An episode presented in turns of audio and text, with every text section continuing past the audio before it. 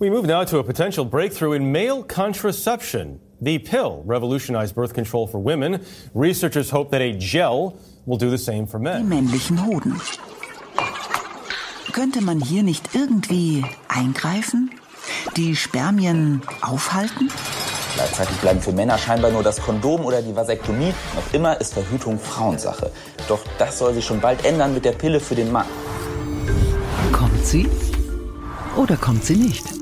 Ja, die Frage stellt sich immer wieder aufs Neue und bis jetzt lässt sie auf sich warten, die sogenannte Pille für den Mann, die ja symbolisch für eigentlich sehr viel mehr steht, also für mehr Optionen in Sachen Verhütung für Männer, einfach alles jenseits von Kondom oder Vasektomie, also Durchtrennung der Samenleiter. Und warum sind wir da nicht weiter? Warum ist Verhütung noch immer Frauensache? Und was hat Verhütung eigentlich mit Rassismus zu tun? Das sind alles Fragen, die wir uns heute hier in der Stunde 1 Labor stellen. Und mit uns meine ich meinen Kollegen Wladimir Balzer, der mir gegenüber sitzt. Hallöchen. Hallöchen. Ich darf dich Vladi nennen. Ich, ich, Ja. dich, ich kenne dich als Vladi, also ich nenne dich jetzt hier auch Vladi ab jetzt. Okay. Ja, unbedingt, unbedingt. Sehr gut. Und genau, und mich, also Charlotte Weinreich. Und weil wir Antworten brauchen auf diese Fragen, haben wir uns die absolute Expertin auf dem Gebiet Verhütung ins Studio eingeladen. Herzlich willkommen, Franka Frei. Hallo, danke für die Einladung. Ja, schön, dass du da bist.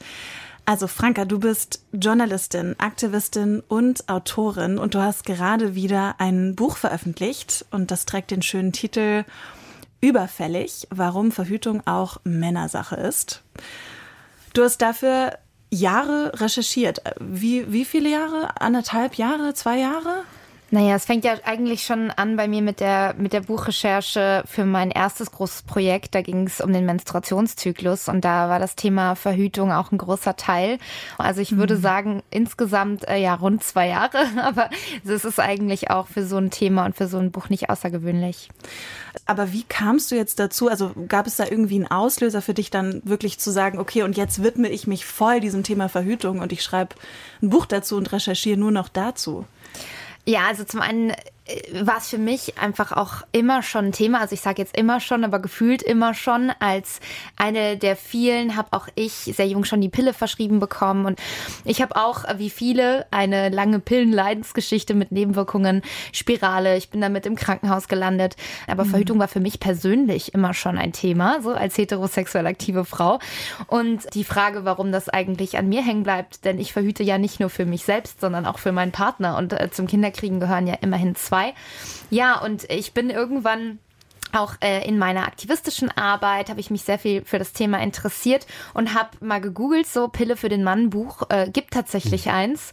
Allerdings verraten die beiden Autoren darin nichts über Verhütung. Sie verlieren kein Wort über die eigentliche Pille für den Mann. Das Buch heißt wörtlich die Pille für den Mann, aber der Untertitel, ähm, ja, laut Untertitel verrät das Buch alles über American Football. Und ich Nein. finde damit Nein. auch einiges über unsere Gesellschaft. Also warum ich dieses Wow. Buch geschrieben habe, weil es noch keins dazu gibt. Also es gibt ein Buch, das ist aus dem Jahr 2004, das heißt The Male Pill von Nelly Utzhorn, einer niederländischen ähm, Uni-Professorin der Te Technology Studies. Und das war auch eine gute Grundlage für mich, aber das ist vor elf Jahren rausgekommen. Äh, 2004. Ich kann überhaupt nicht rechnen. Äh, also Ja, wir, ja. wir sind vor 19 Jahren. Oh mein Gott.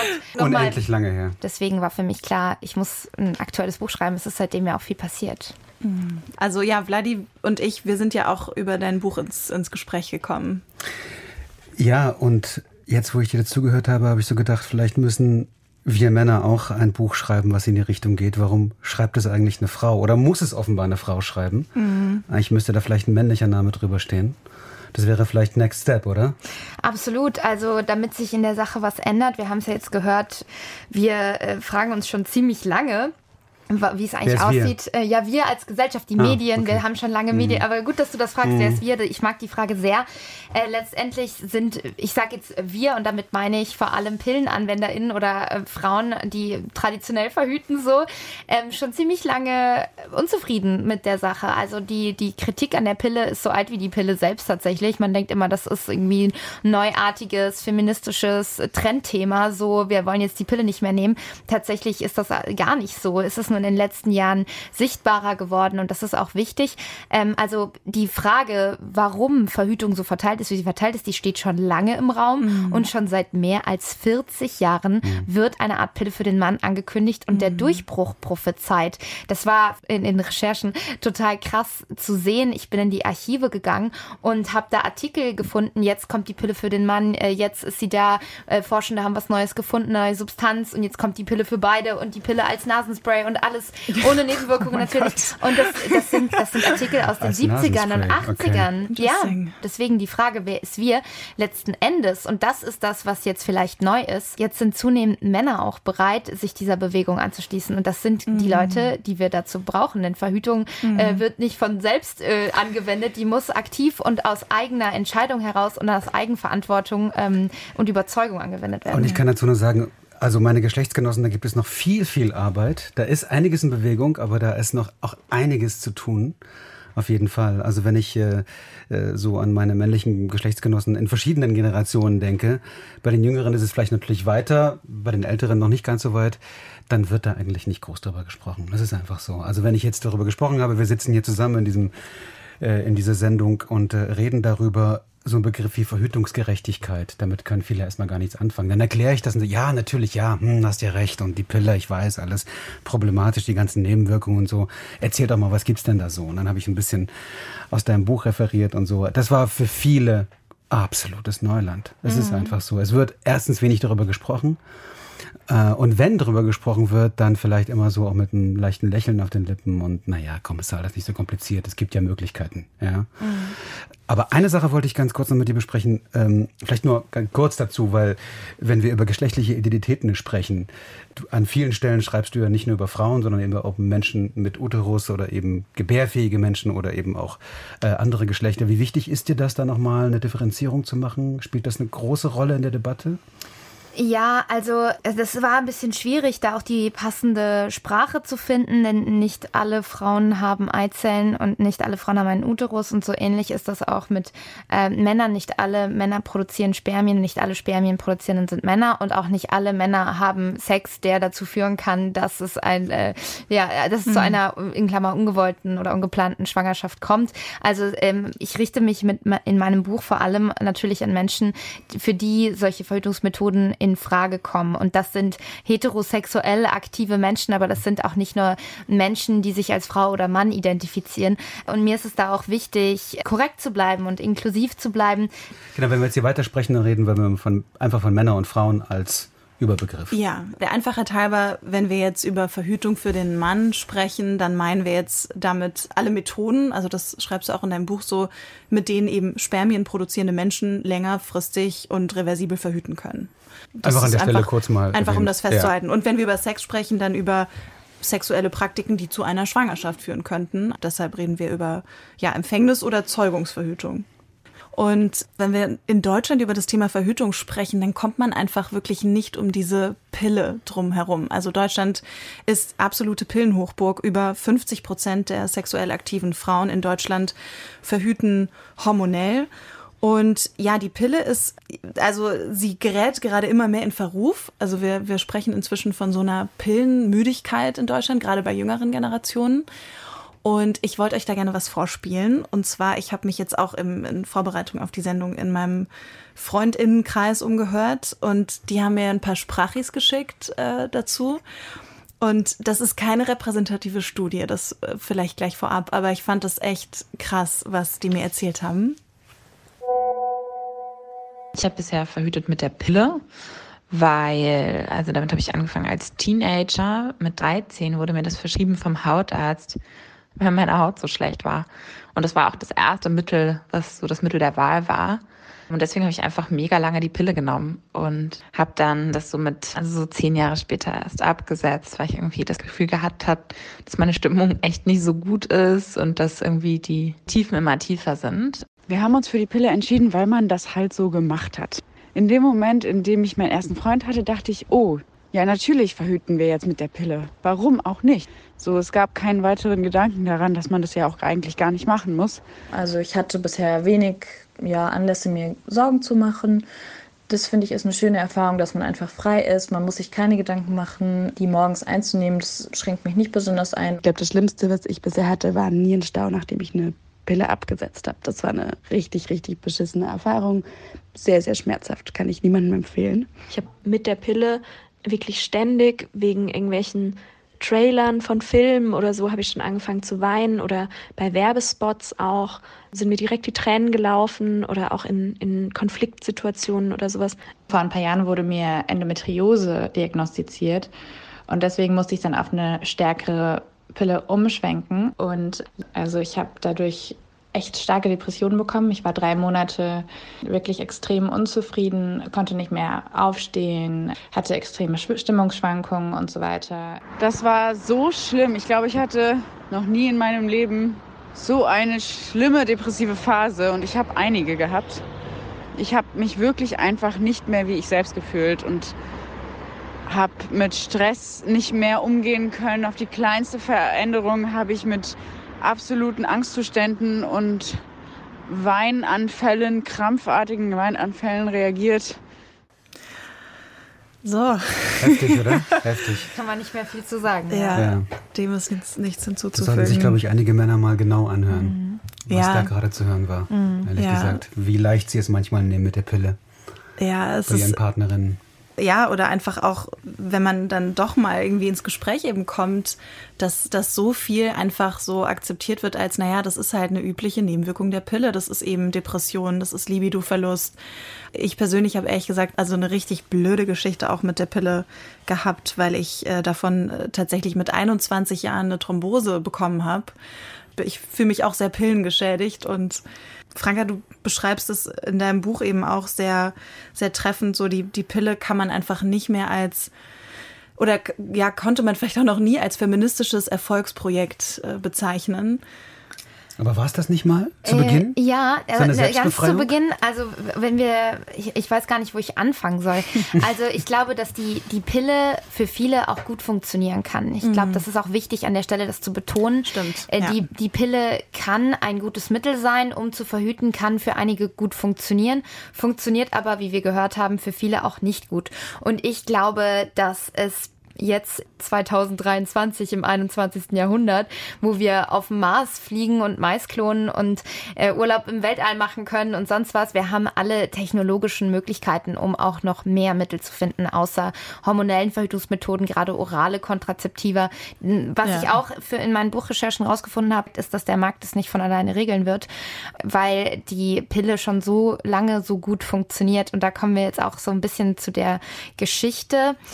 Für, Männer, für Männer auch gut funktioniert, ähm, weil sie sich darauf verlassen können. Ja, weil es für Männer glauben, keine Unannehmlichkeiten bedeutet. Ich, ja. ja, weil sie das ja, also verdrängen können. Ja, also fangen wir mal von vorne an. Also was kaum bekannt ist, dass die eigentliche Motivation, ähm, so eine Verhütungsmethode per, durch Hormone zu finden, eigentlich gar nicht feministisch motiviert war. Die ersten äh, Versuche an synthetischen Hormonen zur Geburtenkontrolle gehen eigentlich auf die Nazis zurück.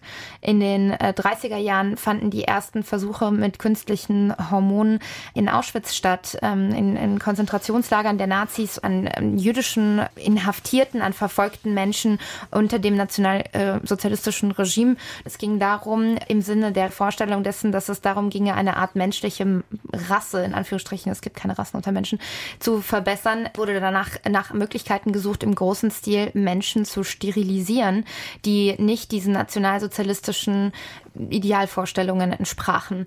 Und ohne diese Forschung wäre es auch nie zu der ersten Antibabypille gekommen, die dann in den 50er Jahren in den, also von den USA aus, von einem US-amerikanischen forschenden Team entwickelt wurde. Allerdings waren die Menschen, an denen diese ersten Pillenpräparate getestet wurden, das waren ähm, Frauen aus Puerto Rico. Und da wurde auch ganz bewusst in Puerto Rico angesetzt, weil es eben der semikoloniale Status und äh, fehlende Menschenrechte ähm, und auch eine, eine Struktur äh, um eben möglichst einfache Studien durchzuführen, ohne sich große Gedanken machen zu müssen, welche ethischen Konsequenzen das mit sich bringt oder Fragen das aufwirft.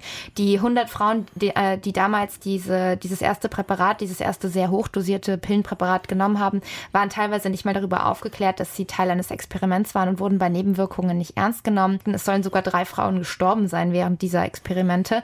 Das sind auch diese rassistischen Vorstellungen davon, die noch aus der ja damals äh, ja noch relativ jung zu Ende gegangenen Kolonialzeit stammen. Also dass auch gerade schwarze Menschen, People of Color, unterschiedliches Schmerzempfinden haben oder nicht rational genug wären, um wirklich Nebenwirkungen äh, richtig darzustellen. Also die Frage, ist das feministisch, ist die Pille feministisch, ist so nicht eindeutig zu beantworten, da die Entstehungsgeschichte ist eindeutig nicht äh, hm. feministisch. Nee, dunkel, sie beruht ja.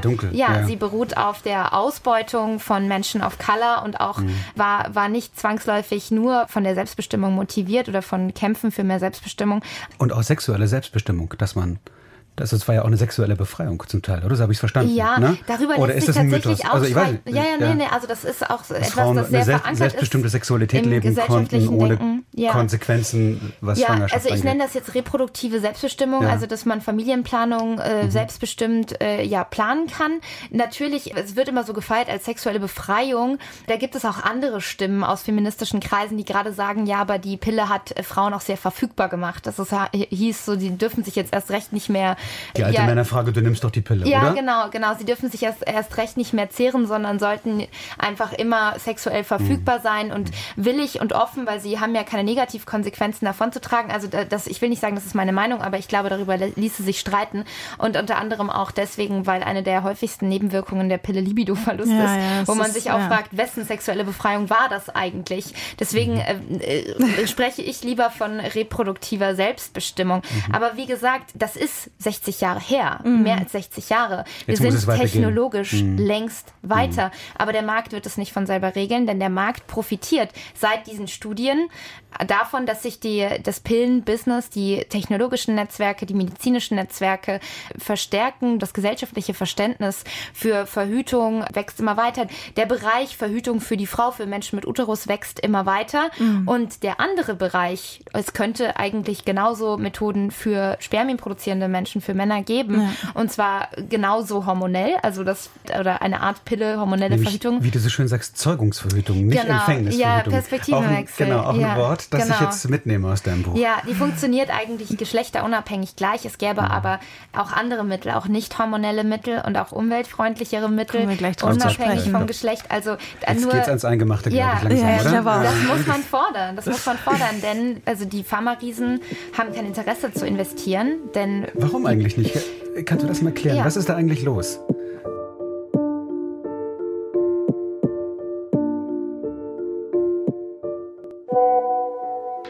Palette an Verhütungsmitteln ist nicht so geil eigentlich, wenn man so will. Also ich meine, Kondome machen keinen Spaß.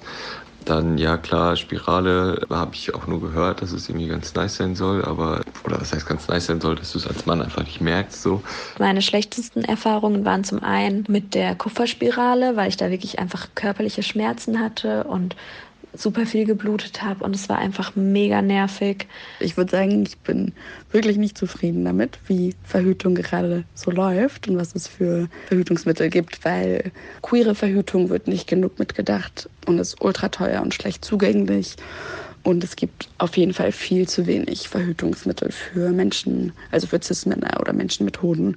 Generell erlebe ich es so, dass es bei vielen Männern vor allem auch doch so ein Tabuthema ist und auch von einigen Männern sehr auf ihre Sexualpartnerinnen abgewälzt wird. Ich finde einfach, es gibt fast keine Alternativen. Was ich daran merke, dass ich seit fast zehn Jahren trotzdem immer noch zur Pille greife, obwohl ich davon jetzt auch kein Riesenfan bin. Es wird nicht besonders viel darüber geredet. Ich glaube eigentlich auch in meinem Freundeskreis nicht besonders viel. Es quasi wird einfach akzeptiert, dass Frauen einfach die, die Pille nehmen oder eine Kupferspirale sich einsetzen lassen oder nicht verhütet wird oder eben mit einem Kondom verhütet wird. Aber ja, es ist so viel so ein bisschen viel, viel stuck in the past, was das angeht. Ja, stuck in the past. Ich glaube, das bringt es wirklich ganz gut auf den Punkt. Das waren jetzt ja auch nochmal so ein paar Eindrücke aus meinem Freundinnenkreis. Und also man hört ja, es ist tendenziell so, dass alle eigentlich wirklich unzufrieden sind, das Gefühl haben, es gibt es könnte so viel Potenzial geben und also Franke, du hast es eben auch schon, schon angedeutet. Ich, ich wollte aber noch eine Frage stellen. Und zwar, ich hatte mit einer Freundin auch gesprochen, die so meinte, also sie findet es zum Beispiel total empowering, dass Verhütung in der Hand, also man könnte ja so sagen, in der Hand der Frauen liegt. Und bevor wir jetzt gleich über Verhütung für den Mann sprechen, ja, was würdest du dazu sagen? Äh, das wird ganz oft missverstanden, auch weil der Untertitel meines Buches ist, warum Verhütung auch Männersache ist. Und dabei geht es mir ganz klar nicht darum zu sagen, warum Verhütung alleinige Männersache sein sollte, denn das wäre wieder ein Schuss ins eigene Knie, sondern äh, Verhütung ist eine individuelle Sache, die jeder Person selbst obliegen sollte, darüber mhm. zu entscheiden und darunter äh, zählen auch Männer. Also es ist ganz interessant, wenn man sich das anguckt. Seit 1995 äh, ist laut UN äh, reproduktive Selbstbestimmung und eigenbestimmte Familienplanung Teil der Menschenrechte. Und ähm, Männer werden da ganz klar ausgeschlossen. Also, dass, dass, sie, dass ihnen Möglichkeiten verwehrt werden, die es eigentlich geben könnte, ist ein Einschnitt in ihre mhm. reproduktive Selbstbestimmung.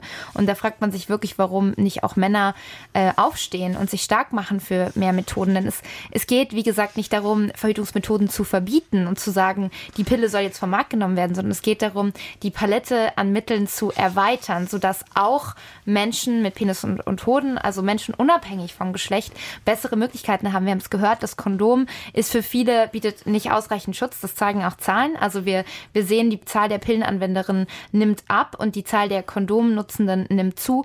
Aber gleichzeitig sehen wir auch, dass, dass ne? viele, die, die das Kondom nutzen, zusätzlich mit der Pille verhüten. Und das mhm. bedeutet, äh, den meisten Leuten ist schon mal ein Unfall mit einem Kondom passiert. Kondome reißen, rutschen ab. Das liegt auch daran, dass wir uns viel zu wenig mit unterschiedlichen Größenmodellen beschäftigen und 80 Prozent der Männer das falsche Größenmodell kaufen. Mhm. Es aber auch oft nicht ausreichend Größen gibt, dass immer Standardgröße ja, größer, als sie wirklich brauchen, vermutlich. Ja, das sind auch Männlichkeitsideale, die da mit reinspielen. Ja. Also das Kondom bietet nicht ausreichend Sicherheit und führt eben oft dazu, dass Frauen die Pille danach nehmen, wo man wieder beim selben mhm. Hm. Punkt ist oder nee, eben müssen, auch. Müssen wohl. Nein, Aber, sie müssen ja. nicht. Und das ist auch ein wichtiges Ding. Du als Mann kannst auch niemanden dazu zwingen. Natürlich Niemand kann dazu gezwungen werden, die Pille nachzunehmen. Und da sind, wir wieder, da sind wir wieder am Anfang okay. der Diskussion. Mhm. Warum stehen Männer nicht dafür auf, dass sie mehr Kontrolle haben? Mhm. Denn auch Männer tragen die sozialen und auch finanziellen Klar. Konsequenzen ja. einer ungewollten Schwangerschaft. Und sie können zu Recht nicht einer Partnerin, bei dem das Kondom gerissen ist oder bei einem One-Night-Stand sagen, jetzt musst du die Pille danach nehmen oder gar abtreiben. Dazu kann niemand niemanden zwingen. Und deswegen liegt es in der eigenen Verantwortung, die Dinge selbstbestimmt in die Hand zu nehmen. Mhm. Ganz kurz zu diesem Thema Kondom. Was ist der Pearl-Index vom Kondom? Weil ich muss sagen, ich finde Kondom super. Muss man kurz erklären, glaube ich, ne, mit dem Pearl-Index? Ja, stimmt. Der, der Sicherheitsfaktor sozusagen. Äh, wie viele, oder? also das wird ein, ein Maßstab daran, ähm, wie sicher ein Verhütungsmittel ist, wird gemessen. Also wenn 100 Frauen ein Jahr lang mit dieser Methode verhüten, wie viele davon werden schwanger? Ja. Also je geringer die Zahl, desto besser. Mhm. Es wird unterschieden immer zwischen durchschnittlicher Anwendung und Perfect Use, also perfekte Anwendung. Okay, und das, das ist, ist gerade bei Mitteln wie beim hm. Kondom, die doch so ein bisschen Vorwissen genau, äh, bedürfen, das ist, ja. schon eher, das geht sehr stark auseinander. Also bei perfekter Anwendung 2%, aber es gibt auch viele Zahlen, die von 13 bis sogar 16 Prozent sprechen, weil oft das Wissen dazu fehlt oder weil die richtige Größe fehlt, ähm, ja. weil Kondome auch abgezogen werden oder eben reißen. Aber es ist auch wichtig zu sagen, auch die Pille ist nicht äh, zu 100 Prozent sicher. Also jährlich werden immer noch 1,35 Millionen Frauen auch, auch, auch Pillenanwender, Pille. ja. Anwenderinnen schwanger. Ja. Und deswegen auch Verhütungsmittel. Es äh, würde niemandem schaden, den, die Palette an Optionen zu erweitern. Ja, Die ließen, ließen, sich ja auch kombinieren. So ähnlich wie viele Leute bereits das Kondom und die Pille kombinieren. Um die Sicherheit zu erhöhen. Könnte auch man okay. auch männliche mhm. und weibliche Verhütungsmethoden, wenn man so möchte, mhm. wenn man mhm. sie so nennen möchte, miteinander kombinieren. Käsescheibenprinzip macht die Sache nur sicherer und wichtig. Kondom ist Käsescheibenprinzip ja. gesagt? ja, Käsescheibenprinzip. Also nicht alles hat irgendwo ein kleines Loch, aber äh, zusammen wird die Sache sicherer. Ist auch wichtig zu das betonen, das Kondom, ja, das Kondom bleibt einfach auch äh, ein wahnsinnig äh, wichtiges Mittel im Schutz vor sexuell übertragbaren ja, Krankheiten. Ist ja also das auch, ist keine ja, Frage. Das meine ich. Deswegen, also Kondom ist gut und Kondom ist Es gibt kein immer Mittel, noch das für alle perfekt ist und deswegen geht es darum, möglichst viele Mittel zu, zu schaffen, mhm. damit die passende Entscheidung je nach Mensch, je nach Paar, je nach Lebenssituation, je nach Alter, besteht ein Kinderwunsch, Kinderwunsch getroffen werden kann. Das ist ja bei den bestehenden Methoden nicht anders. Genau, und eben, also für, für Männer gibt es eben nur dieses Kondom und es sind dann doch viele, die sagen, also eigentlich finden sie es nicht so perfekt. Und wie du sagst, es wird eben dann doch auch oft nicht, nicht perfekt angewandt und dann ist gleich auch die Sicherheit nicht mehr die gleiche. Du schreibst aber jetzt eben auch, oder du hast rausgefunden im Rahmen deiner Recherchereise, kann man schon auch als Reise beschreiben, weil du wirklich auch viel unterwegs warst, auch im Ausland, in Frankreich. Und ja, du schreibst, es gibt mehr als 100 Verhütungsmethoden für den Mann, also sind der Wissenschaft bekannt. Das ist ja wahnsinnig viel. Also wir können ja unmöglich jetzt über alle sprechen, aber weil ich eben auch das Gefühl hatte, jetzt auch im Gespräch mit Leuten, dass grundsätzlich eigentlich das Interesse an nicht hormonellen Verhütungsmethoden total steigt. Mhm. Auch bei den Männern, die mhm. sagen, ich hätte schon Lust, was auszuprobieren, aber oh, so hormonell, sie kriegen ja mit, wie das ist hier mit hormonellen Verhütungsmethoden. Worauf bist du da gestoßen? Ja, du das ist schon. ganz spannend. Das ist ganz spannend. Ja, weil es ist so, dass äh, die, viele Männer, den, mit denen man über die Pille spricht, erstmal sagen, nee, Hormone will ich keine nehmen, weil mhm. meine Freundin hat davon so viele Nebenwirkungen. Ja, ja, ja. Ja, das äh, ist das ist nachvollziehbar, weil wir alle irgendwie sehr viel äh, kritischer geworden sind, was generell unsere Konsumentscheidungen anbelangt. Und ich halte das auch für sinnvoll, generell den Blick nach vorne zu richten. Allerdings ist es ein bisschen realitätsfern, ähm, jetzt ganz auf Hormone zu verzichten. Zum einen, weil wir sehen sehr hohe Pillenanwendungen. Die Zahlen sind immer noch sehr hoch und es ist auch das Mittel, das in der Forschung am weitesten voran ist, auch für Spermien produzierende Menschen.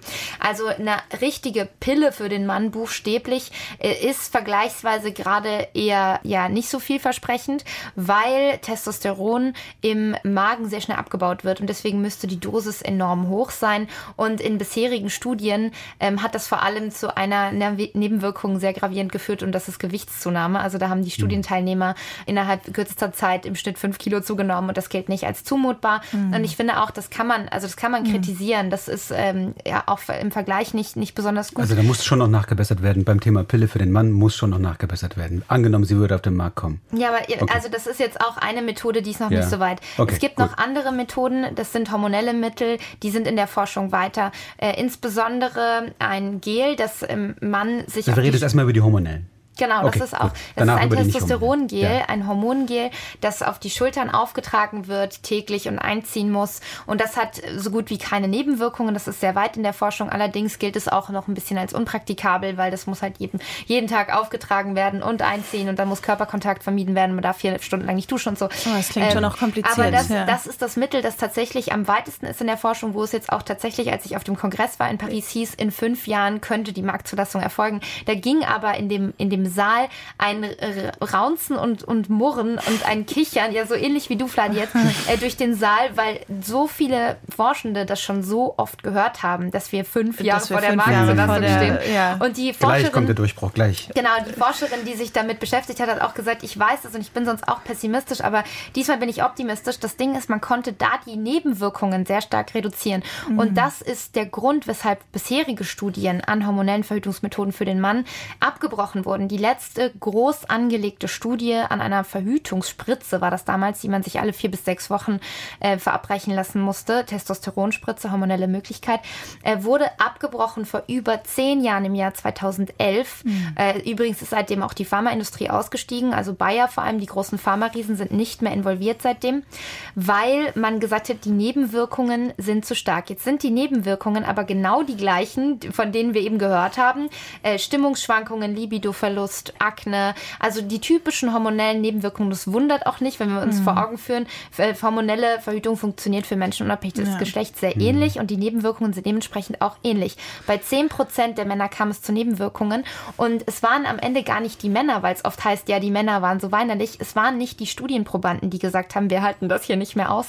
Die, die, die also die meisten, 75 Prozent dieser Studienprobanden hätten das Mittel trotzdem gerne weiter verwendet und haben gesagt, sie wären bereit dazu, das auch in Kauf zu nehmen mhm. trotz der Nebenwirkungen. Es war ein außenstehendes Komitee der Weltgesundheitsorganisation, das sich die Studienergebnisse angesehen hat und gesagt hat, halt, stopp, also es waren nicht mal die Ergebnisse, weil die Studie war nicht ähm, abgeschlossen Man hat die äh, Studie äh, abgebrochen vorab, weil man gesagt hat, das ist uns ein zu großes Risiko, das führen wir hier nicht weiter.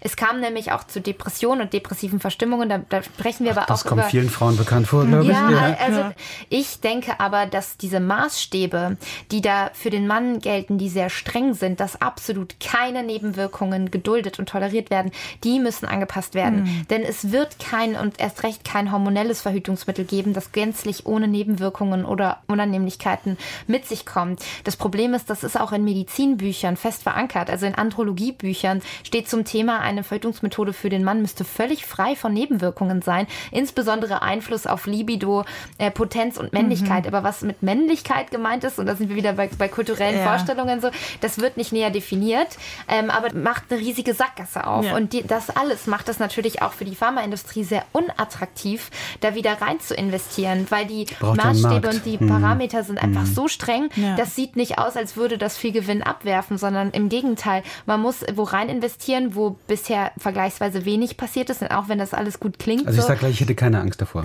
Also auch mit Nebenwirkungen. Einfach mal ausprobieren. Also wenn ich jetzt, angenommen es gäbe sowas, würde ich es einfach mal ausprobieren. Ich bin durchaus ein Freund der Schulmedizin. Ich habe nichts gegen hormonelle Mittel, aber ich habe als Mann bisher noch kaum welche verwendet. Ja, weil es äh, nee, wenig Anlass da. Wenig Anlass. Nein, generell, es gibt ja auch andere hormonelle Mittel, ja, die man ja, verwenden kann für ja, andere Indikationen. Also was weiß ich, äh, Wachstumsstörungen als Kind und Jugendlicher, da gibt es ja auch hormonelle Möglichkeiten. Anabolika. Ja. Äh, nehmen wir mehr Männer nehmen künstliche Beispiel, Hormone ein, um muskulöser um, auszusehen und auch die machen das unfruchtbar, aber das scheint niemanden zu stören. So ich meine damit, es gibt ja sozusagen hormonelle, also hormonelle Mittel für viele andere Bereiche, die Männer ja zu sich nehmen. Ja. Oder und auch Alkohol und Nikotin macht ja. unfruchtbar. In der Hinsicht, glaube ich, gibt es schon durchaus Erfahrungen mit hormonellen Zusätzen für, für Männer. Und äh, ich persönlich hätte jetzt kein Problem damit, das auszuprobieren, aber es gibt es mhm. eben noch nicht.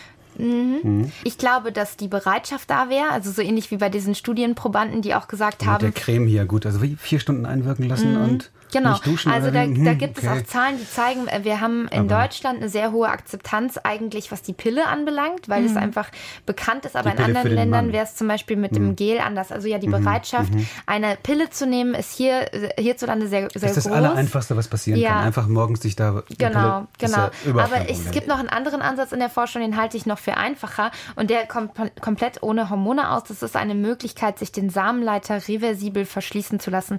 Also bei einer Sterilisation mhm wird der Samenleiter oder die Samenleiter werden ja durchtrennt. Vasektomie. Und, genau. Ja. Und bei dieser Methode wird bloß durch ein wasserlösliches Gel, das in den Samenleiter initiiert wird, eine Barriere gebildet und die löst sich wieder auf. Und so werden Spermien aus dem Ejakulat herausgefiltert. Jetzt guckst du schon so, Vladi. Ich, guck, ich, ich, ja. ich versuche es mir gerade vorzustellen. Ja, wenn normalerweise also die Reaktion, die ich darauf Doch, ich hab's vor bekomme, mir. Ich hab's vor mir. Ist okay. Ich hab's vor mir. Ja, die Reaktion, die ich darauf häufig bekomme, ist erstmal, äh, wo soll ich denn dann hin ejakulieren? Das, das, wäre jetzt ähm, schon ist jetzt schon, wird angewendet. Das könnte nee. man jetzt schon, oder wäre eine Möglichkeit. Nee, das ist ja gerade das Problem. Ah. Es ist keine, Aber es ist ja alles nicht auf dem Markt, Vladi. Das, äh, das ist alles in der Forschung. Ach so, schade. Ich, ich bin ich schon wollte, in einer ja, neuen ja, Welt. Wollte, du katapultierst mich gerade in eine neue Welt. Ja, du hast so viele Fragen Gleich und ich verliere immer meinen Faden bei so vielen Fragen. Äh. Äh, worauf ich hinaus wollte, ist, es gibt ganz viele Möglichkeiten und Methoden, aber eine Zulassung für diese Methoden kostet enorm viel Geld. Das ist aber eine mechanische Methode, von der wir jetzt gerade gesprochen haben. Genau, aber es gibt ja. ganz viele unterschiedliche Ansätze. Die hormonellen haben wir jetzt mit, mal zur Seite getan. Jetzt reden wir über die mechanischen. Jetzt hab, das war gerade eine, eine Möglichkeit gut, gut. durch ein Implantat. Mhm.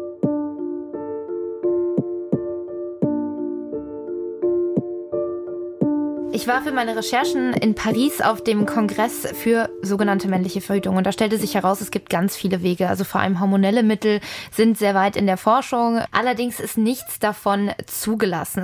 Und am Ende des Tages waren wir alle irgendwie so ein bisschen bedröppelt, weil sich zeigt, es gibt zwar viele Wege, aber die Pharmaindustrie ist nicht involviert. Und plötzlich wurde der Raum gestürmt von einer Gruppe von Aktivistinnen. Sie kamen an mit großen Bannern und darauf, darauf stand gleichberechtigte Verhütung jetzt. Und diese Aktivisten, die trugen ja so eine Art Unterhose über der Kleidung mit äh, Genitalien aus Stoff, so ein Penis und Hoden aus Stoff und drumherum saß ein so ein kleiner Ring über Penis und Hoden und ich dachte, was haben die denn da?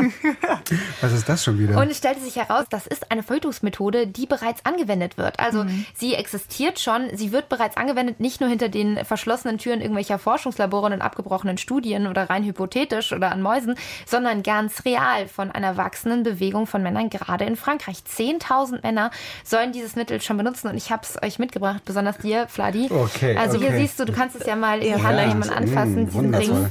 Weil ist- nur ich sehe das auf jetzt gerade, aber Franka hat, Ja. hat Vladi gerade so einen, einen hellen und mir jetzt auch einen dunklen Silikonring So überreicht. Honig, Unterschiedliche. Größe, Ach, ja. ein Blau, du hast einen blauen, okay, Ja. das ist unterschiedlich, okay, genau. Unterschiedliche Größe, Mhm, äh, fühlt sich genoppt, irgendwie- auf der einen Seite, auf der Ja, anderen Seite glatt. genau. Ja. Ne? Also es Okay, ist medizinisches Silikon. Gibt es in fünf unterschiedlichen Größen, denn äh, wie Kondome ist es ganz wichtig, Size matters. Und zwar die, die richtige Klar, Größe für, klar. die, für, für, für je nach Körper unterschiedlich. Also ich sage immer, Oh, Penis, Penisse sind so du hast mir unterschiedlich. XL gegeben, warum? Penisse sind so unterschiedlich bekommen. wie Menschen, denen sie Was hängen. hast du? Das ist weniger S? furchteinflößend. Ich. Ja. Ich glaub, da steht bei, S drauf bei dir. bei S wird, wird mir immer gesagt, oh Gott, das sieht ja eng aus. Also Ja. es sind unterschiedliche Das sieht Größen. Muss man das sagen, die ja. passende Größe kann auf jeden Fall gefunden werden. Also es sieht es nach Schmerzen aus für funktioniert mich, so. wirklich richtig klein. Genau, aber deswegen gibt es ja auch fünf Vielleicht verschiedene fünf, Größen. fünf Hier Zentimeter Soll Durchmesser? es keine Ausreden geben. Der, der Ring wird über Penis und Hoden gezogen. Dadurch wird der Hodensack quasi hängt raus, aber leer. Die Hoden sind näher an den Körper gedrückt, durch den Ring quasi am Körper äh, befestigt, wenn man so möchte, hochgehoben. Und dadurch erwärmen sich die, Ho die Hoden auf Körpertemperatur. Okay, der Penis geht hier durch, aber der Hoden bleibt hinten, weil der muss ja gegen den Körper gedrückt Also werden. die- wir müssen unterscheiden zwischen dem Hoden und dem Hodensack. Okay. Der Hodensack hängt dann Bitte quasi leer heraus. Ja, Okay. es ist, es ist immer, ich wurde schon hier bezichtigt, Women's Planning zu machen, aber es ist das Problem, also wir, wir sprechen machen viel zu wenig Ist über ja die reproduktive Gesundheit von Männern Kontext, und ja. genau. Mittlerweile kommt so langsam an, okay, was ist eine Vulva, was ist ein Uterus, wo liegen die Eistöcke, wie funktioniert der Menstruationszyklus, aber was ist eigentlich mit der Spermienproduktion rum, und wie funktionieren rum, Hoden und was ist da eigentlich, ja? Mhm. Kluge Menschen, gebildete Menschen wissen viele Details einfach Aber nicht. wissen es es ist macht. so. Nur wer Wissen über den eigenen Körper Aber hat, kann selbstbestimmte Okay, also, Entscheidungen darüber treffen. Der Hoden wird gegen den Körper gedrückt und dadurch wird er Genau. erwärmt. Oder der Hodensack, der Hodensack so Nein, rum. der Hodensack ist ja Okay. nur die Haut. Äh, Der, es geht um den Hoden. ist In den. Hoden, in den Hoden werden Spermien produziert.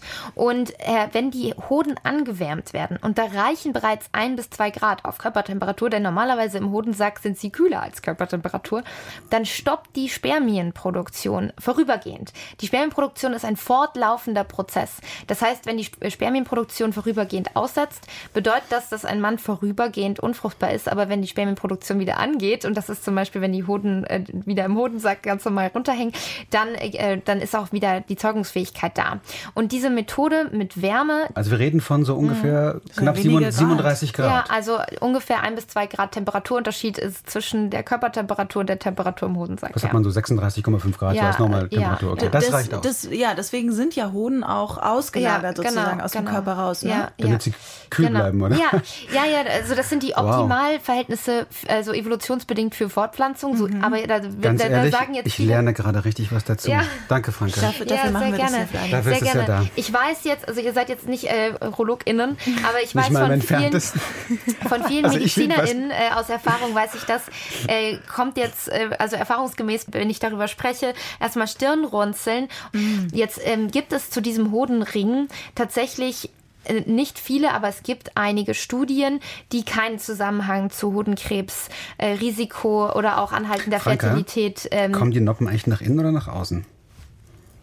dass die Noppen sind innen, damit es nicht äh, abrutscht. Wollte ich gerade sagen, okay. Du hast sie gerade voll unterbrochen, Vladi. Ja, Entschuldigung. Sie, sie, ich, sie ich, das ich, gerade ich, okay, ich, muss, ich konzentriere mich gerade sehr auf diesen Naja, wenn du meinst, XL-Hodenring, weil dass ich dass die gerade... Zuhörenden das nicht interessiert, dann können wir auch Doch. über die Noppen sprechen. Nein, natürlich nicht, aber ich, äh, das sind ja Dinge, die...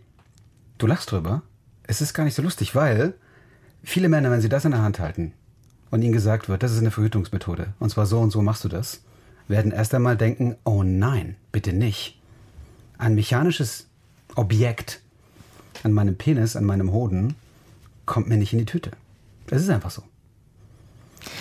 Ich habe da andere Erfahrungen mhm. gemacht. Also ich Kann weiß ich mir vorstellen. Nicht, Können ich mir was vorstellen? Können wir das transparent machen? Natürlich, ja. Ja, 46. 46. Mhm. Guck, ich bin 27. Mhm. Und die Männer, mit denen ich mich über das Thema unterhalte und auch die Männer, mit denen ich schlafe, äh, da zeigt sich schon bei einigen eine andere Haltung, okay. ganz ehrlich. Cool. Also Aber ich weiß nicht, wie es dir da geht, Lotte. Wir ja. sind da auch eher eine Generation. Also da sind auch viele Männer bereit dazu, das zu machen, auch weil sie sich mit den Themen auseinandergesetzt haben. Und das, mhm. ähm, das spiegelt sich einfach auch wieder ich in der Bereitschaft. Von, von männlichen Ängsten. Ja. Die es gibt. Und die sollte man auch nicht also, ja, ich weiß es nicht, nicht ganz ich, ich glaub, Ich glaube, es gibt ja. auch nochmal einen Unterschied zwischen mhm. eben, also, also bin ich jetzt dem total abgeneigt oder habe ich einfach eine Skepsis, eine gewisse mhm. Skepsis, Und das was, ist ja das angeht. Mhm. Ja. Und genau da, also das fand ich zum Beispiel auch interessant, weil eben, also auch in meinem Freundinnenkreis ich das Gefühl hatte, so grundsätzlich die waren alle schon sehr aufgeschlossen und ich, also ich habe ja dein Buch gelesen, ich habe auch schon von diesem Andro Switch, heißt der ja, ne, mhm. dieser Hodenring gehört. Und ich habe dann eben jetzt auch gefragt, so Männer, jetzt schaut euch mal diesen Hodenring an. Und also da gibt es auch eine Website eben, die haben ja richtig auch einen Internetauftritt. Und die haben dann darauf reagiert. Also können wir auch mal gerade reinhören. Ja, ich habe mir diesen Hodenring angeguckt, dachte gleich so, ach, irgendwie interessant und könnte ich mir schon vorstellen. Ich weiß halt nicht, wie das vom Gefühl wäre, ob man das so merkt, ob das irgendwie weird oder ungewohnt ist. Ich stelle es mir so ein bisschen unangenehm vor, rein vom Gefühl her. Und wüsste auch nicht so ganz, weil man es dann ja doch auch schon sehr, also zeitlich gesehen, über den Tag verteilt lange tragen muss wie das dann zum Beispiel so aussieht in verschiedenen Situationen. So, du sitzt auf dem Fahrrad oder du machst Sport oder du bist mal unter einer kalten Dusche und dann wieder am Warmen. So, da verändern sich ja Sachen. Ja, ich würde den Hodenring ausprobieren und dann mal schauen, wie sich so anfühlt, wie ob das funktioniert. Aber an sich, ja. Aber dann müsste man es auch 15 Stunden am Tag tragen und das ist schon eine wirklich lange Zeit. Natürlich habe ich abstrakt so ein paar Gedanken dazu, dass ich so mich frage, wie sich das auf irgendwie den Sex an sich auswirken würde. Also ich glaube, ich würde lieber ein Kondom tragen, als einen Hodenring zu tragen. Ich weiß jetzt nicht, wie, wie, wie sicher das ist, ob ich da auch wirklich dann beruhigt Geschlechtsverkehr haben könnte. Und hätte auch wirklich irgendwie Bedenken, ob das wirklich reversibel ist. Ich hätte dort ehrlicherweise Sorge um meine Zeugungsfähigkeit und, ähm, und solange da keine Langzeitstudien äh, stattgefunden hat, wäre es mir, glaube ich, zu riskant, das mit jetzt knapp 30 Jahren am eigenen Leib auszuprobieren und mich sozusagen als Versuchskaninchen herzugeben. Ja, also ich meine, da ist ein Interesse, aber es, es ist schon auch einfach so, ja, da ist jetzt noch nicht so eine super sichere Studienlage und das finde ich total verständlich auch, dass man da so irgendwie ganz gerne abwarten würde. Absolut, hey, wann aber ist das? Die, die wird ja. nicht von selbst auftreten, die muss gefordert werden. Man muss dazu sagen, Franka, du hast ja aber auch, also diese Gruppe, diese hinter dem, die hinter diesem Andro-Switch steht, auch getroffen dort in Paris. Und die sind ja selber Träger dieses Hodenrings und Du hast uns da auch einen Ton mitgebracht von einem dieser Typen. Felix heißt er. Und das fand ich total spannend, weil der kann wirklich jetzt aus dieser Praxis auch berichten, wie ist das, diesen Hodenring zu tragen. Ehrlich, es war ziemlich einfach. Ein, ein bisschen wie wenn man eine neue Brille trägt oder so. Ich habe einige Zeit gebraucht, um die richtige Größe zu finden. Man merkt was die ersten Tage, dann vergisst man darüber und life goes on. Nach mehr als zwei Jahren fühlt es sich komisch für mich, das andere Switch stattdessen nicht zu tragen. Ja, also jetzt mal so alle, alle anderen Risiken oder irgendwie alle Skepsis so mal beiseite. Das klingt wirklich sehr französisch charmant. Es ist auch so ein bisschen der französisch-revolutionäre Charakter, ne? dass Männer in Frankreich da das einfach machen auf eigene Faust und Männer in Deutschland dann doch eher sagen, nee, solange da kein, kein zertifiziert nach EU-Richtlinien Made in Germany Zertifikat dahinter, TÜV-Prüfung TÜV hinter ist, lege ich meine Hoden nirgendwo hin. Das könnte, könnte auch damit zu tun haben. Aber ja. es braucht halt so ein bisschen eine Revolution. Man könnte am Ende auch sagen, das ist doch ganz schön männlich, oder? Ja. Dass man sich sogar das traut und sich nicht zu so schade ist, an die eigenen Hoden zu gehen. Könnte eine um gute Definition von Nebenwirkungen zu entlasten von der Pille. Könnte eine gute Definition von Männlichkeit sein, ja. ja.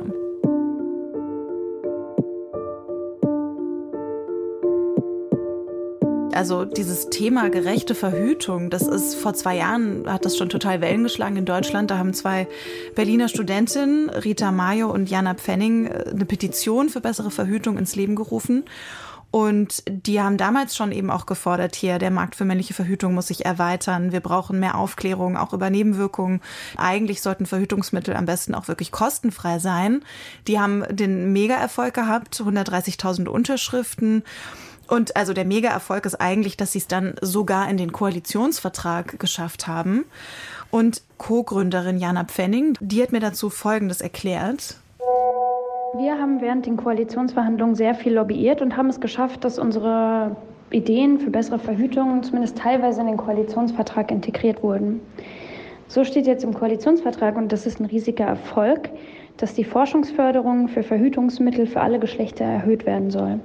Außerdem steht im Koalitionsvertrag, dass die Kosten für Verhütungsmittel für Geringverdienende erstattet werden sollen und dass gesetzliche Krankenkassen zukünftig Verhütungsmittel als Zusatzleistung erstatten dürfen. Also das ist jetzt schon erstmal gut, aber es, es stockt jetzt einfach gerade bei der politischen Umsetzung. Also das hat Jana eben auch erzählt. Es, es passiert einfach gerade konkret nichts. Und das bringt uns jetzt eigentlich wirklich super zu der Frage, warum, also zurück nochmal, warum sind wir denn noch nicht weiter? Und eben auch zu der Frage, was hat eigentlich dieses ganze Thema Verhütung auch mit, mit unseren gesellschaftlichen Vorstellungen von, du hast das vorhin auch schon angesprochen, Männlichkeit zu tun? Mhm. Also, dass Verhütung so verteilt ist, wie sie verteilt ist, ich glaube, das ist klar geworden, das hat weniger äh, biologische Gründe oder zumindest nicht rein biologische Gründe, sondern vor allem auch äh, zu tun mit einer Kultur, die Verhütung zur Frauen Frauensache gemacht hat. Es gibt also biologische Wege auf jeden Fall, das Ganze gerechter zu gestalten. Ich sage immer, ähm, Gebären und äh, Schwangerschaft und auch menstruieren können ähm, Männer in ihren Partnerinnen nicht abnehmen, aber das mit der Verhütung, das kann man schon gerechter verteilen. Denn ich glaube, das steht auch uns als Gesellschaft, die sich gleich für gleichberechtigt hält und versteht, ähm, als, als Ziel, als gemeinsames Ziel. Verhütung, da sind wir uns sicher, das ist äh, nicht nur etwas, wovon Frauen profitieren, sondern das steht im ganzen gesellschaftlichen Interesse, dass Familienplanung ordentlich durchgeführt wird und auch Abtreibungen verhindert werden, keine Frage. Also, dass es einfach bessere Verhütung für alle gibt, umweltgerechtere Verhütung. Und ich finde das ganz wichtig, welche Vorarbeit äh, Jana und Rita vor allem da und der, die Initiative Better Birth Control geleistet haben Allerdings sehen wir, es scheitert noch so ein bisschen an der politischen Umsetzung.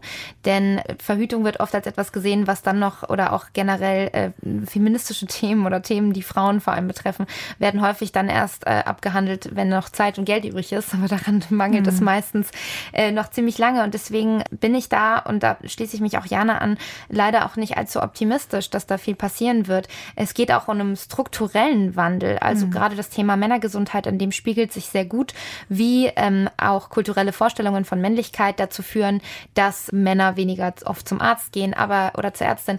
Aber es ist auch das fehlende Angebot. Also wir sehen, dass die Krebsvorsorgeuntersuchung äh, ähm, bei Männern erst ab dem 45. Lebensjahr von der Kasse übernommen werden. Dabei treten Hodentumore vor allem zwischen dem 20. und dem 40. Lebensjahr auf. Solche Dinge. Ähm, Männer gehen oft erst zum Arzt, wenn, wenn es schon zu spät ist oder wenn es eine ganz deutliche Indikation dafür gibt, während Frauen schon früh lernen, ich gehe zur Gyn und ich gehe jedes mhm. Jahr zur Vorsorge. Also auch da muss mehr Angebot geschaffen werden und mehr Bewusstsein dafür, dass auch Männer reproduktive Wesen sind und auch Männer gerne medizinisch betreut werden mhm. können und auch nur so auch dazu in der Lage sind, generell zu verhüten. Also da stellt sich ja. wirklich die Frage, wo soll ja. so eine Art Pille für den Mann oder Ring für den Mann verteilt werden? Beim Fußballverein oder beim Kegelclub? Ja. Also da müssen Strukturen her. Warum eigentlich nicht? Dort verteilen weil es medizinische Beratung braucht. Also auch jemanden, den du im Falle von Problemen ansprechen kannst. Praxen, wo äh, Verhütung für den Mann möglich gemacht werden kann und mehr Bewusstsein, mehr Aufklärung, mehr Wissensbroschüren zu dem Thema. Und das erinnert auch wieder äh, an die Kondome. Also auch als Kondome auf den Markt kamen, waren erstmal alle skeptisch und Kondome waren äh, aufgeladen von ähm, Scham und äh, Stigma und mittlerweile sind sie so normal geworden und daran zeigt sich, etwas wird erst normal, wenn wir es mhm. zur Normalität machen. Und und genau wie viele andere Dinge auch ist Verhütung eine Sache der Gewohnheit. Und auch Männer können sich daran gewöhnen, zur Verhütung und Verantwortung ja. zur Verhütung äh, zu, äh, zu übernehmen. Ja, und also äh, gerade auch, weil du jetzt sagtest, so, dass auch an das Kondom musste man sich gewöhnen und das hängt ja dann auch, also mit unseren Vorstellungen zusammen von, von Sex und wie Männer Sex zu haben, haben oder zumindest mhm. unserer kulturellen Vorstellung davon. Mhm. Darüber schreibst du ja auch in deinem Buch so dieser, ja, patriarchale Blick auf Reproduktion und irgendwo diese Idee, Männer müssen immer zeugungsfähig sein, potent sein. Das fand ich irgendwie auch schön, so dieses Bild von, von dem Spermium als irgendwo was, was in so einem Wettkampf mhm. steht. Der, das Spermium als bereits fertiger Mann, der genau. sich mit anderen Männern einen Wettkampf liefert, genau. um die Eisfälle so den einzigen Preis. Mal wieder ja. ein Wettkampf unter Männern. Ja, ja okay. das erinnert mhm. auch wieder mehr an die, an die Erzählung aus irgendeiner Märchensage als an tatsächlich biologisch neutrale Tatsachen. Also ja. Wissenschaft ist einfach nicht aber, neutral aber und Politik in Biobüchern wird es genauso immer noch äh, transportiert, oder? Und auch also. in Urologiebüchern steht, mhm. ein, ein Mann ist auch nur der, der Bartwuchs hat und ein richtiger Mann und so. Mhm. Und äh, da wird mit dem Wort Männlichkeit um sich geworfen. Dabei gibt es keine medizinische Definition von Männlichkeit. Also wir wissen auch, dass Geschlecht ein Spektrum ist. Das ist mittlerweile auch wissenschaftlich einwandfrei geklärt. Da müssen wir nicht mehr drüber diskutieren. Und Männlichkeit an sich ist keine biologische Tatsache, sondern ein kulturelles Konstrukt, das wandelbar ist. Im 19. Jahrhundert galt was ganz anderes als männlich äh, als heute. Also sowohl Kleidung als auch Farben, als auch ja äh, emotional sein. Wir alle haben Hormone zum Beispiel, aber Hormonschwankungen sind etwas, was als weiblich gilt und deswegen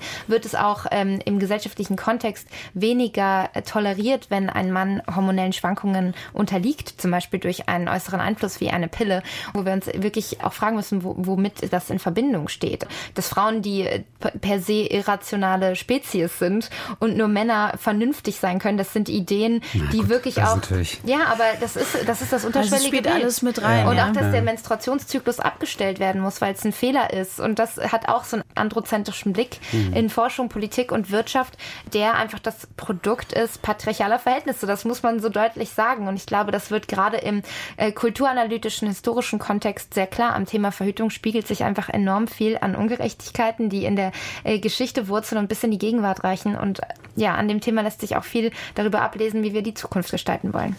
Du hast wirklich jetzt das perfekte Stichwort geliefert, Zukunft, weil wir nämlich leider hier zu Ende kommen müssen. Und ich, ja, ich hatte mir nämlich überlegt, ich würde so gerne mit was Konstruktivem enden, einfach weil das doch auch ein frustrierendes Thema ist, wenn man überlegt, wie lange diese Forderung nach Verhütung für den Mann doch schon im Raum steht. Und ich bringe jetzt hier wieder meinen Freundinnenkreis ins Spiel, aber ich habe die auch gefragt, was würdet ihr euch denn wünschen für die Zukunft? Und jetzt liefere ich euch hier noch mal kurz ein paar Antworten. Ich würde mir erstens wünschen, dass wir nicht mehr nur darüber reden, dass Frauen versuchen, keine Kinder zu bekommen und wir somit Verhütung beschreiben, sondern dass wir uns erstens mal Gedanken darüber machen, dass irgendwie Frauen an zwei Tagen im Monat fruchtbar sind und Männer irgendwie 30 Tage. Dementsprechend müssten vielleicht einfach Männer Verhütung übernehmen. Ich würde mir wünschen, dass es in der Schule ein bisschen mehr thematisiert wird. Ähm, ich bin in der Schule aufgeklärt worden und dann wurde eigentlich über das Kondom und über die Pille informiert und that's it. Deswegen wünsche ich mir da eine viel offenere Kommunikation und auch mehr Sichtbarkeit in den Medien im Allgemeinen und vor allem auch Eigeninitiative von Männern. Weil, wie bei allen anderen Themen auch, ist es aktuell immer noch die Aufgabe der Frauen, Männer zu bilden und ihnen zu erklären, warum es denn überhaupt ein Problem sei und was es für Alternativen gibt.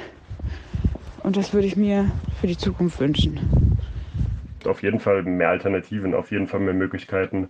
Ja, wenn man von Kondom weggeht oder wenn man von anderen Verhütungsmitteln weggeht, dass es eben auch für Männer die Möglichkeit gibt zu verhüten, dass Paare irgendwo auch fair entscheiden können, wie wollen wir verhüten, ohne dass im Grunde immer die Frau angeschaut wird und gesagt wird, hey, du bist dran.